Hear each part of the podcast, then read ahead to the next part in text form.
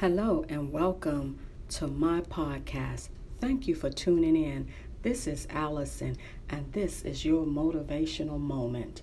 God is getting ready to move whatever has been keeping you from your destiny. The closer you get to God, the more you will guard the gift that He has anointed you to carry.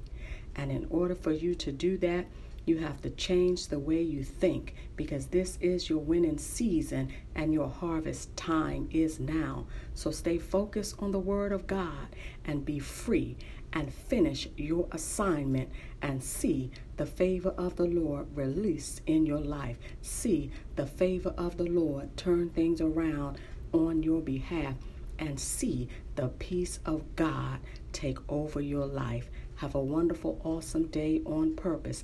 And remember, visit my website at www.allisongdaniels.com. Have a peaceful day.